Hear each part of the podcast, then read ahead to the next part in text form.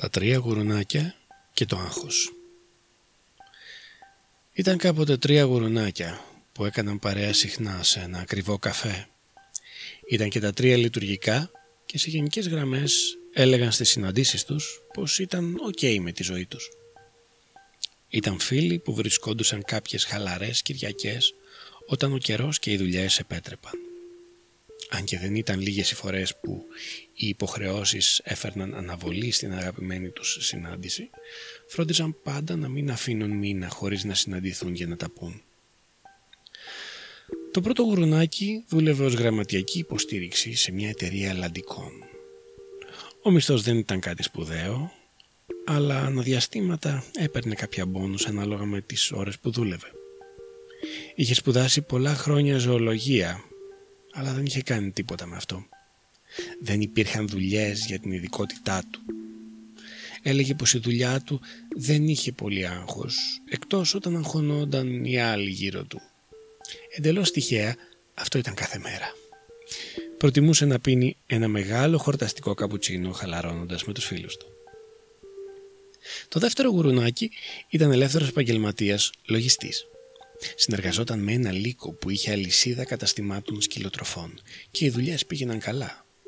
Φρόντιζε να είναι τακτοποιημένες οι εκκρεμότητες του κεντρικού καταστήματος, αλλά έκανε και το γύρο τους στα υποκαταστήματα για να μην υπάρχουν προβλήματα με το δημόσιο. Το τμήμα λογιστικών των υλικών και της παραγωγής το είχε αναλάβει ένας ξάδερφος του λύκου που δεν συμπαθούσε πολύ από τον τρόπο που τον κοίταζε κάθε φορά που βρισκόντουσαν για δουλειά. Όλο έλεγε πως θα μάζευε λεφτά για να αφήσει το λύκο και να ανοίξει το δικό του γραφείο. Αλλά όλο κάτι αγόραζε, γινόταν κάποια ζημιά, δάνειζε λεφτά σε κάποιον που εξαφανιζόταν και έτσι η κατάσταση έμενε απαράλλαχτη. Όταν οι άλλοι έπιναν καφέ, το γουρουνάκι αυτό προτιμούσε να πίνει κάποιο πράσινο τσάι, διότι ήθελε να κάνει πιο υγιεινή ζωή και αστειευόμενο να λέει πως θα ζήσει παραπάνω από τους φίλους του. Το τρίτο γουρουνάκι είχε κληρονομήσει δύο διαμερίσματα και ένα κατάστημα που τα νίκαιζε σε ένα χασάπι και είχε ένα εισόδημα για να περνάει. Είχε σπουδάσει μουσική, αλλά ποτέ δεν άσκησε το επάγγελμα γιατί αφενός ντρεπόταν, αφετέρου δεν πίστευε στον εαυτό του για να ανέβει μπροστά σε κόσμο. Ντρεπόταν τόσο που δεν έπαιζε μουσική καν μπροστά στα άλλα δύο γουρνάκια. Ήταν ένα θέμα που από καιρό εις καιρό το άγγιζαν στη συζήτηση, αλλά κάθε φορά έβγαζε στο ίδιο δεν ήταν η κατάλληλη εποχή. Όταν κάθονταν στα καναπεδάκια γύρω από το τραπέζι, το τρίτο γουρουνάκι πάντα ζητούσε να δει τον κατάλογο, μόνο και μόνο για να παραγγείλει όλο απογοήτευση ένα γαλλικό με μία ιδέα λικέρ. Κάθε συνάντηση ξεκινούσε με τα τελευταία ανέκδοτα για λύκους. Σαν σε διαγωνισμό το ένα ήταν πιο αστείο από το άλλο. Αφού ξεκαρδίζονταν και πόναγε η κυλίτσα τους από τα γέλια, με τα ροφήματα τους κρύα πια, έλεγαν τα νέα τους για τις μέρες που είχαν ειδωθούν. Σχεδόν ποτέ δεν μιλούσαν για πολιτικά, για σχέσεις, για τον κόσμο. Που και που μιλούσαν για το βιοπορισμό τους και περιέργως, ενώ δεν είχαν μεγάλη διαφορά στον τρόπο ζωής, κρυφά το κάθε γουρουνάκι ζήλευε τα άλλα δύο. Καμιά φορά μετά τα ροφήματα έπαιρναν και κάτι αλκοολούχο και άρχιζαν να μιλούν για τις δυσκολίες τους. Το πρώτο γουρουνάκι συχνά παραδεχόταν πως δεν έβγαζε τα λεφτά που ήθελε. Έμενε σε ένα χειρένιο σπιτάκι και του έφτανε. Αλλά ήξερε πως δεν ήταν ιδιαίτερα εντυπωσιακή η ζωή του και μονάχα συχνά κατέλεγε στον καναπέ να βλέπει τηλεόραση μετά από μια εξουθενωτική ημέρα. Αν και έλεγε πως η πολλή δουλειά που είχε σήμαινε πως ήταν αναλώσιμο προσωπικό. Το δεύτερο γουρουνάκι ήξερε πολλά για τις δουλειές του λύκου αλλά επειδή είχε χρειαστεί να υπογράψει πράγματα όχι ακριβώς νόμιμα, δεν τολμούσε να πει τίποτα στο Λύκο και τον ξάδερφό του. Τα χρήματα ήταν καλά, τόσο που το ξύλινο σπίτι του είχε όλες τις ανέσεις. Δεν έπρεπε να παραπονιέται, μπορεί να μην του βγαίνουν τα κουκιά για το όνειρό του, αλλά κάποια στιγμή θα του κάτσει. Οι άλλοι δύο φίλοι του κουνούσαν το κεφάλι τους συμφωνώντας και πίνοντας ένα γύρο ακόμα. Το τρίτο γουρουνάκι κάθε φορά θα τους παρακαλούσε και θα τους προσκαλούσε στο πέτρινο σπίτι του για να ψήσουν καλαμπόκι και να περάσουν το απόγευμά τους με περισσότερη χλειδί αντί για έναν καφέ και ένα-δυο σφινάκια. Όμως το σπιτάκι του ήταν μακριά από το εμπορικό κέντρο και η επιστροφή για τα δύο εργαζόμενα γουρουνάκια θα ήταν πολύ δύσκολη. Οπότε κάθε φορά έλεγαν και τα δύο την επόμενη φορά μέχρι να ξεχαστεί. Τελικά και αυτό το γουρουνάκι κατέληγε το βράδυ σπίτι μπροστά στην τηλεόραση να βρέπει θρίλερ μόνο του. Κάθε ένα από τα γουρουνάκια κρατούσε κρυφά από τους φίλους του έναν πόνο που ζούσε. Το πρώτο γουρουνάκι είχε πόνο στο κεφάλι, τόσο που νόμιζε πως πάει να σπάσει. Το αγνοούσε ή έπαιρνε κάποιο παυσίπονο για να μπορέσει να συνεχίσει τη μέρα του χωρίς να του δίνει σημασία. Το δεύτερο γουρουνάκι πονούσε στο στομάχι. Κάθε μεσημέρι που στα κεντρικά μαζεύονταν όλοι μαζί οι εργαζόμενοι για να φάνε, ο Λύκος ήταν και αυτός στο τραπέζι και έκανε συνέχεια αστεία και έπαιζε με το φαγητό του. Το γουρουνάκι έλεγε στον εαυτό του πως τα αστεία ήταν καλοπροαίρετα. Δεν έδινε σημασία πίνοντας λίγη σόδα στο τέλος του γεύματος μαζί με κάποιο αντιόξινο, ελπίζοντας πως θα φύγει ο πόνος. Δυστυχώς σπάνια λειτουργούσε. Το τρίτο γουρουνάκι συχνά είχε ένα πόνο στο στήθος και δεν μπορούσε να αναπνεύσει μερικές φορές. Ενώ είχε πάει σε κτηνιάτρους δεξιά και αριστερά, κανένας δεν έβρισκε την αιτία του πόνου. Είχε πάρει διάφορα φάρμακα και φοβόταν μήπως του συμβεί κάτι όσο κοιμόταν. Οπότε συχνά έμενε ξύπνιο το βράδυ και κοιμόταν μέχρι αργά το μεσημέρι της επόμενης ημέρας. Γι' αυτό και όλα τα γουρουνάκια δεν συναντιόνταν νωρίς στη μέρα τους. Και το τρίτο γουρουνάκι καθυστερούσε πάντα, ερχόμενο αλαφιασμένο, ζητώντας συγγνώμη από το δεύτερο γουρουνάκι που ερχόταν πάντα στην ώρα του και το πρώτο γουρουνάκι που έφτανε τρία λεπτά μετά. Τα τρία φιλαράκια ενώ δεν μιλούσαν για αυτά που πραγματικά τους απασχολούσαν, βαθιά και σημαντικά, απολάμβαναν την παρέα τους και δεν θα την αντάλλασαν για τίποτα στον κόσμο. Είχαν διαβάσει και το παλιό παραμύθι, το αρχαίο, αυτό με τα άλλα τρία γουρουνάκια που τα κυνηγούσε ο κακός ο λύκος. Αυτά ήταν κατάλοιπα του παρελθόντος. Πια είμαστε πολιτισμένοι. Και κατά κάποιο τρόπο τους τέριαζε να κάνουν παρέα. Δεν αισθάνονταν πια την απειλή είχαν ανεξάρτητες και σχετικά λειτουργικές ζωές. Είχαν ξεπεράσει τους παιδικούς τους φόβους για το αν θα φύγουν από τη στάνη και θα καταλήξουν μπέικον αν δεν βρουν τη θέση τους στην κοινωνία, όμως κάτι τους έλειπε. Συχνά μάλιστα αστείευονταν μεταξύ τους για το πώς παραλίγο να τρελαθούν εκείνη τη φορά που είχε γίνει σεισμό στην πόλη τους και θα τους τρέχανε στους τρελογιατρούς αυτό το αστείο όμως το έκαναν μόνο με το αλκοόλ να μιλάει. Με τα χρόνια ήρθε λοιπόν και η μέρα που ανακοινώθηκαν μέτρα από τον προθαγελιγό της χώρας πως έπρεπε να πληρώνουν ένα υπερβολικό ποσό για να μπορούν να μείνουν στα σπιτάκια τους. Αν δεν ήταν συνεπείς σε αυτό το φόρο θα τα έχαναν. Και μετά είχαν κάποιο χρόνο από την ανακοίνωση των μέτρων, κάποιους μήνες, αλλά αυτό δεν το έκανε καλύτερο. Στην αρχή πανικοβλήθηκαν και έχασαν δύο-τρεις συναντήσεις προσπαθώντας να δουν τι μπορούν να κάνουν και αν θα μπορούσε να γίνει κάτι, μια εξαίρεση για αυτά. Στη συνέχεια, στις συναντήσεις τους δεν υπήρχε καθόλου μπρίο.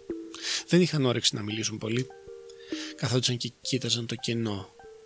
Και αν καμιά φορά έριχναν μια ματιά το ένα στο άλλο, μετά κοίταζαν το πάτωμα ήταν σε μία από τις συναντήσεις τους που το τρίτο γουρουνάκι την ώρα του καφέ τους είπε «Παιδιά, ξέρετε, τη Δευτέρα που μας πέρασε χρειαζόμουν κάπου να μιλήσω και δεν ήξερα τι να πω.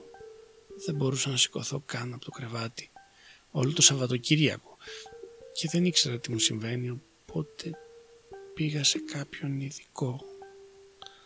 Τα άλλα δύο το κοίταξαν με απορία και ξαφνιασμένα το ρώτησαν Δηλαδή, τους είπε πως καιρό τώρα δεν μπορούσε να κοιμηθεί, δεν είχε όρεξη να φάει και δεν έβγαινε από το σπίτι.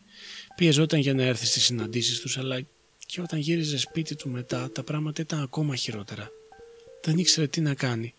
Και τότε είδες σε ένα περιοδικό ένα άρθρο που αναφερόταν στην ανάγκη για τη φροντίδα του εαυτού μας. Το υπέγραφε μια γνωστή τηλεπερσόνα αγελάδα, ειδικός ψυχικής υγείας. Βρήκε το τηλέφωνό της, έκλεισε ραντεβού και πήγε, μη γνωρίζοντας καλά-καλά τι ήθελε να της πει. Το μόνο που ήξερε ήταν πως δεν ήταν καλά.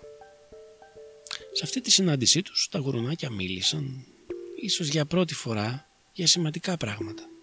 Για θυμούς, για παράπονα, για θέματα που τα απασχολούσαν πραγματικά, για πράγματα που ήξεραν και καταλάβαιναν. Είχε πέσει φυσικά η διάθεση από τον παλιό καλό τους κύκλο της πλάκας και τα τρία έφυγαν για τα σπίτια τους συνοφριωμένα και σκεπτικά, αλλά με μια περίεργη ελαφρότητα. Την επόμενη εβδομάδα συναντήθηκαν λίγο πολύ όλα μαζί την ίδια ώρα. Αφού έκαναν την καζούρα στο τρίτο γουρουνάκι που ήταν μάλιστα πέντε λεπτά πιο νωρίς στη συνάντησή τους. Μετά έπεσε πάλι μια ηχηρή σιωπή για κάποια ώρα. Τη σιωπή την έσπασε το δεύτερο γουρουνάκι ενημερώνοντας πως βρήκε και αυτό κάποιον ειδικό να μιλήσει. Στις πιλάτες που πήγαινε για να κρατηθεί σε καλή κατάσταση σωματικά ανάμεσα σε ενεργειακές θεραπείες και τσάκρα και γιόγκα κλπ. ρώτησε κάποιον αν θα μπορούσε να μιλήσει για τις δυσκολίες του. Αν και το περιβάλλον ήταν πιο εναλλακτικό, του πρότεινα να τολμήσει να ανοιχτεί περισσότερο για τα θέματά του.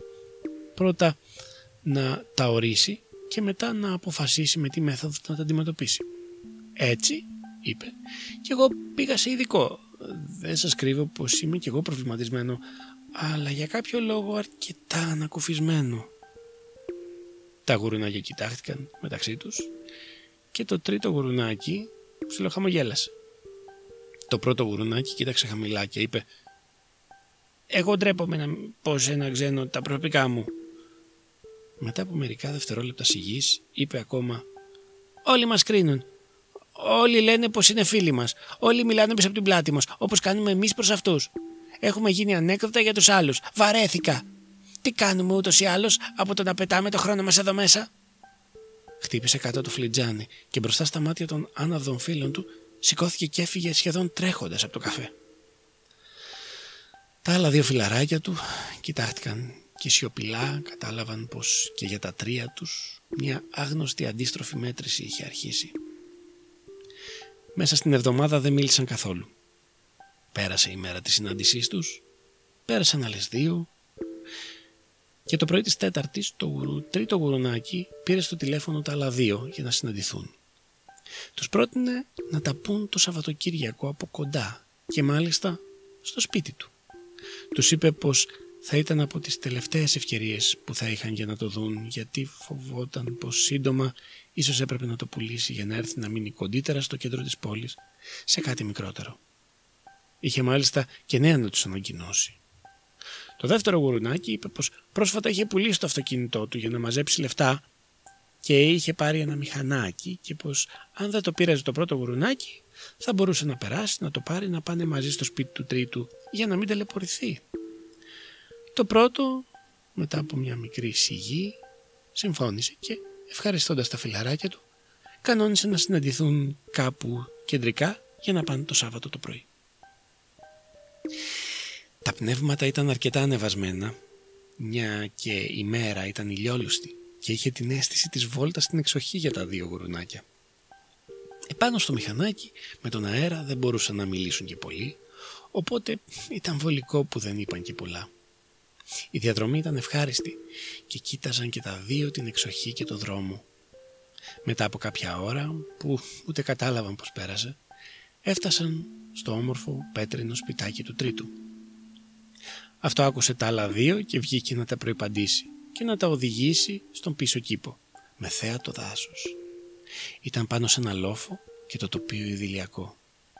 Και οι δύο επισκέπτες σκέφτηκαν πως ήταν κρίμα που δεν είχαν έρθει πιο πριν επίσκεψη και αισθάνθηκαν πολύ χαζά για τις δικαιολογίες που είχαν φέρει στο παρελθόν.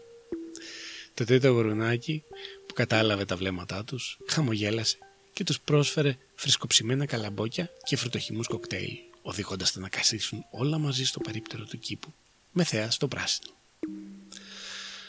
Πριν καλά καλά καθίσουν, το πρώτο γουρουνάκι πήρε αμέσως το λόγο και ζήτησε συγγνώμη από τα φιλαράκια του για τη συμπεριφορά του την τελευταία φορά που συναντήθηκαν. Παραδέχτηκε πως φέρθηκε τελείως άσχημα, χαζά και αψυχολόγητα, τόσο που ούτε το ίδιο είχε καταλάβει τι έκανε όταν το έκανε. Τα άλλα δύο το κοίταξαν. Κοίταξαν μεταξύ τους και του είπαν «Δεν πειράζει, καταλάβαμε πως δεν ήσουν καλά κι εσύ» και συνέχισαν με επιπεράτα χαμόγελα που έκαναν ένα-δύο αστεία για τη συμπεριφορά του και όλα μαζί άρχισαν να γελάνε σαν να μην είχε συμβεί τίποτα από τον παλιό καλό καιρό. Έτσι πέρασε το μεσημέρι και ήρθε το απόγευμα με την ψυχρούλα και τη χαναλαρωτική αράδα στον κήπο. Και τότε αυτό τη διαδέχτηκε η παρέα μέσα στο σπίτι, πάλι με θέα, δίπλα στο τζάκι, να ψήνουν κάστανα με μαγική μουσική. Κάπου στη μέση του μπολ με τα κάστανα, το τρίτο γουρουνάκι ρώτησε αν τους αρέσει η μουσική. Τα άλλα δύο είπαν με μία φωνή πως ήταν πολύ όμορφη και πως η μουσική αυτή, αν και δεν τους είχαν ακούσει ξανά, ήταν σίγουρα μεγάλες φίρμες από το εξωτερικό, ε; Και θέλαμε να σε ρωτήσουμε, να μας πεις πού θα τους ακούσουμε. Τότε ήταν που το τρίτο τους εξομολογήθηκε πως αυτό ήταν που έπαιζε όλα τα όργανα σε δική του μουσική που είχε ηχογραφήσει στο υπόγειο στούντιό του.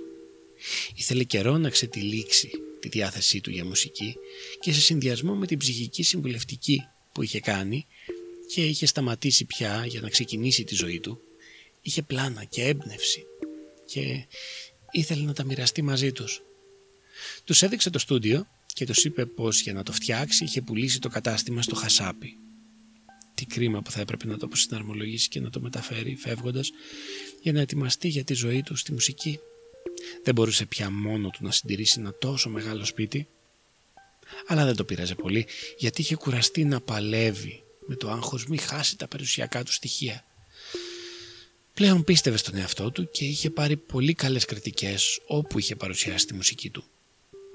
Τους είπε μάλιστα πως από τότε που είχε ξαναπιάσει τα πνευστά όργανα για τη μουσική του είχε ξεφορτωθεί κάτι δυσκολίες στο στέρνο και στην αναπνοή.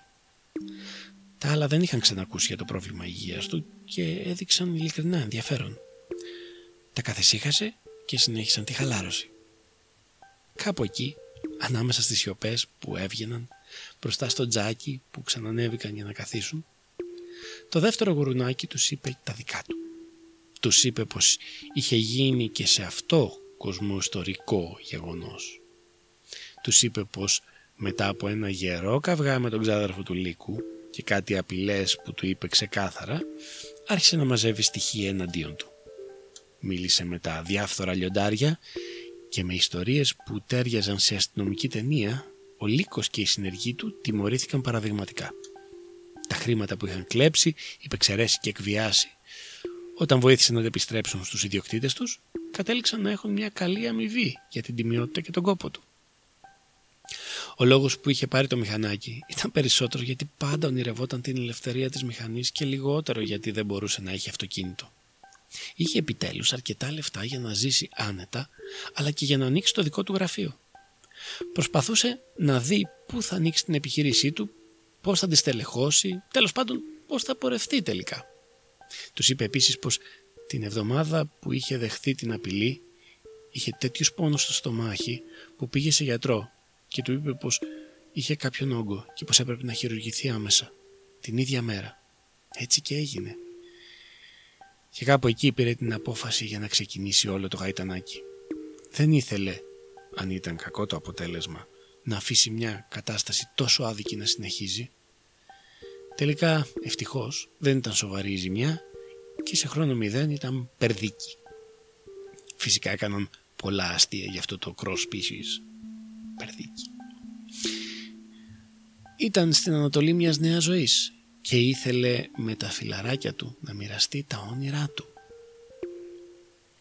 Ήταν τότε που προς το τέλος της βραδιάς και ενώ ήταν ευχάριστα εξουθενωμένο που το πρώτο γουρουνάκι τους είπε πως είχε χάσει τη δουλειά του και είχε πουλήσει το σπιτάκι του. Είχε συμβεί δύο μέρες πριν συναντηθούν την τελευταία φορά και ντράπηκε να τους το πει. Του είχαν πει οι προϊσταμένοι του πως δεν έκανε για αυτή τη δουλειά και πως καλύτερα να έβρισκε κάτι που να του αρέσει περισσότερο ώστε να μπορεί να συγκεντρώνεται καλύτερα. Του έδωσαν μια καλή αποζημίωση γιατί ήταν εκεί πολλά χρόνια και με χαμόγελο το άφησαν να φύγει. Έμενε προσωρινά σε ένα στάβλο ψάχνοντας να δει τι θα κάνει.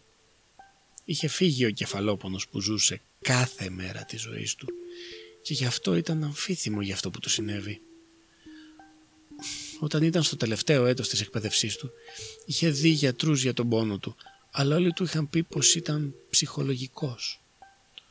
Ο ειδικός που είχε δει του είχε φανεί χασάπης και δεν είχε κάνει τίποτα. Μετά έπιασε και τη δουλειά στην εταιρεία των Ολλανδικών και... Όταν είπε τα τελευταία αυτά ήταν ήδη πολύ αργά για να γυρίσουν στην πόλη και τα δύο από τα τρία γουρουνάκια. Συνεπώς, περιχαρές το τρίτο γουρουνάκι, τους πρότεινε να πάρουν τα δύο υπόλοιπα δωμάτια που είχε ελεύθερα στο σπίτι και το πρωί όποτε ξυπνούσαν θα έτρωγαν κάτι και θα μπορούσαν να συζητήσουν λίγο καλύτερα για το τι θα κάνουν. Το βράδυ ήταν ήσυχο και τα τρία γουρουνάκια κοιμήθηκαν βαθιά και ήρεμα. Το πρωί το τρίτο γουρουνάκι ξύπνησε νωρίς και ξεκίνησε να φτιάχνει τον πρωινό χυλό με φρούτα και δημητριακά.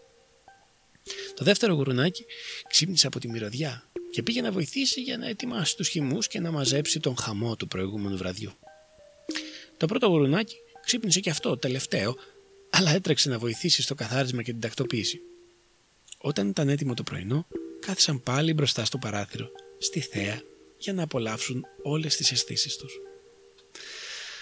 Όταν είχαν τελειώσει, το πρώτο γουρουνάκι τους είπε πως, αν και άστεγο, τον τελευταίο καιρό είχε ξαναβουτήξει στα βιβλία του και είχε επικοινωνήσει με το κτηνιατρικό σύνδεσμο για να του πει τι χρειάζεται να ξεκινήσει να εξασκεί το επάγγελμά του. Του είχαν πει πως έπρεπε να κάνει το αγροτικό του. Οπότε αυτός ήταν και ο λόγος που είχε έρθει για να μιλήσει με το τρίτο. Μήπως στην περιοχή του χρειάζονταν κάποιο ζώο με την ειδικότητά του; Το τρίτο του εξήγησε πως πραγματικά υπάρχει έλλειψη καλών γιατρών έξω από την πόλη και σίγουρα θα έβρισκε κάτι. Οι αμοιβές μάλιστα ίσως ήταν και καλύτερες. Πέφτουν περισσότερα λεπτά έξω από την πόλη τώρα που ο κόσμος γυρίζει στην Ήπεθρο μετά από όλα αυτά τα σκάνδαλα στο κέντρο. Η ζωή εδώ θα είναι πολύ καλύτερη. Κρίμα που πρέπει να φύγω. «Και γιατί να φύγεις» ρώτησαν τα άλλα δύο. «Τι θα έλεγες να αγοράζαμε ένα μερίδιο από το σπίτι σου για την ώρα και βλέπουμε» και τα τρία είχαν γνώμη του και γνώση του πώς είναι στο να ζεις τη ζωή σου μόνος σου, τι δυσκολίες έχει και τι χρειάζεται για να λειτουργεί ένα σπίτι. Κάθισαν λοιπόν και έκαναν ένα πλάνο για το πώς θα μπορούσε να είναι η ζωή τους στο μέλλον. Ήταν μια πρώτη φορά που όλο ενέργεια τα γουρνάκια έβλεπαν δυνατότητες. Ήταν μια πρώτη φορά που μιλούσαν και άκουγαν πραγματικά ήταν μια πρώτη φορά που γεύονταν και μύριζαν την ομορφιά της ελευθερίας αλλά και των ορίων της. Προφυλάσσονταν όχι με τον τρόπο ζωής τους αλλά κυρίως με τον τρόπο σκέψης τους. Κάτι είχε μετακινηθεί μέσα τους και αισθάνονταν πως ήταν καιρός για να προχωρήσουν στο υπόλοιπο της ζωής τους. Και τα τρία σκέφτηκαν πως δεν είχε χρειαστεί να σκοτώσουν και να μαγειρέψουν λύκο για να ζήσουν καλά και εμείς καλύτερα.